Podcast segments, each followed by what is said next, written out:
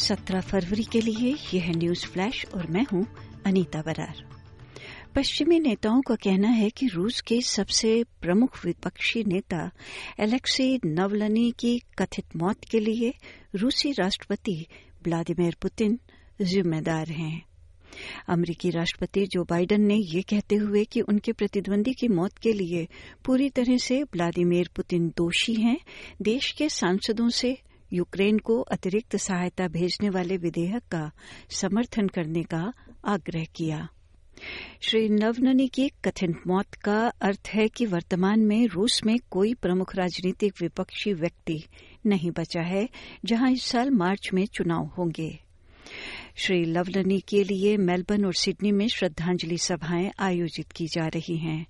Australia में उनके कई समर्थक उनकी मृत्यु की रिपोर्ट से स्तब्ध हैं। उत्तरी सिडनी में एक और प्राइमरी स्कूल को उन बत्तीस स्थानों की भर्ती सूची में जोड़ा गया है, जिन्होंने एस्पेस्टर संदूषण के लिए सकारात्मक परिणाम दिए। न्यू साउथ वेल्स पर्यावरण संरक्षण प्राधिकरण, यानी New South Wales environment protection authority ने अब पुष्टि की है कि अलाम्बी हाइट्स पब्लिक स्कूल, दो रेसिडेंशियल स्टेट और मिलर्स पॉइंट में मुन पार्क एस्पेस्टस के लिए सकारात्मक परीक्षण करने वाले नवीनतम स्थान हैं। साइक्लोन निंकन की तीव्रता कम होने के बाद इसे अब डाउनग्रेड कर दिया गया है, लेकिन मौसम विज्ञान ब्यूरो का कहना है कि सिस्टम में फिर से चक्रवात बनने का मध्यम जोखिम बना हुआ है। कई महीनों में तीसरे साइक्लोन के साथ उत्तरी ऑस्ट्रेलिया को प्रभावित होने का खतरा है।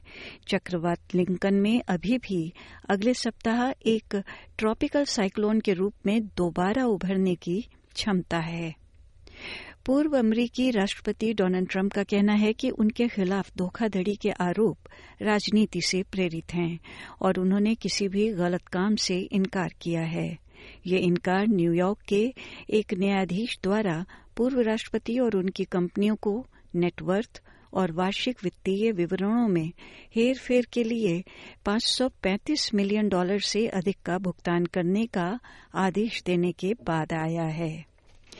न्यू साउथ वेल्स सरकार के अर्ली चाइल्डहुड स्कॉलरशिप प्रोग्राम के लिए काफ़ी अधिक रिकॉर्ड नंबर में लोगों ने आवेदन किया है।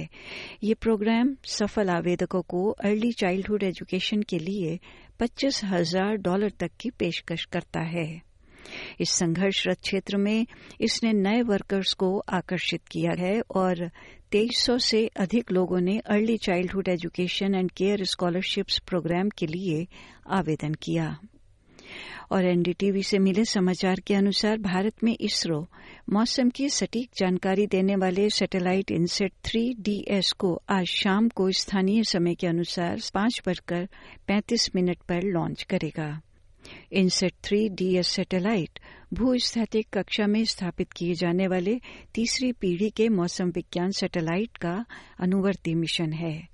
इसरो ने इनसेट को भारत की कम्युनिकेशन, टेलीकास्ट मौसम विज्ञान और सर्च एंड रेस्क्यू की आवश्यकताओं को पूरा करने के लिए बनाया है। ये एशिया प्रशांत क्षेत्र में सबसे बड़ा लोकल कम्युनिकेशन सिस्टम है।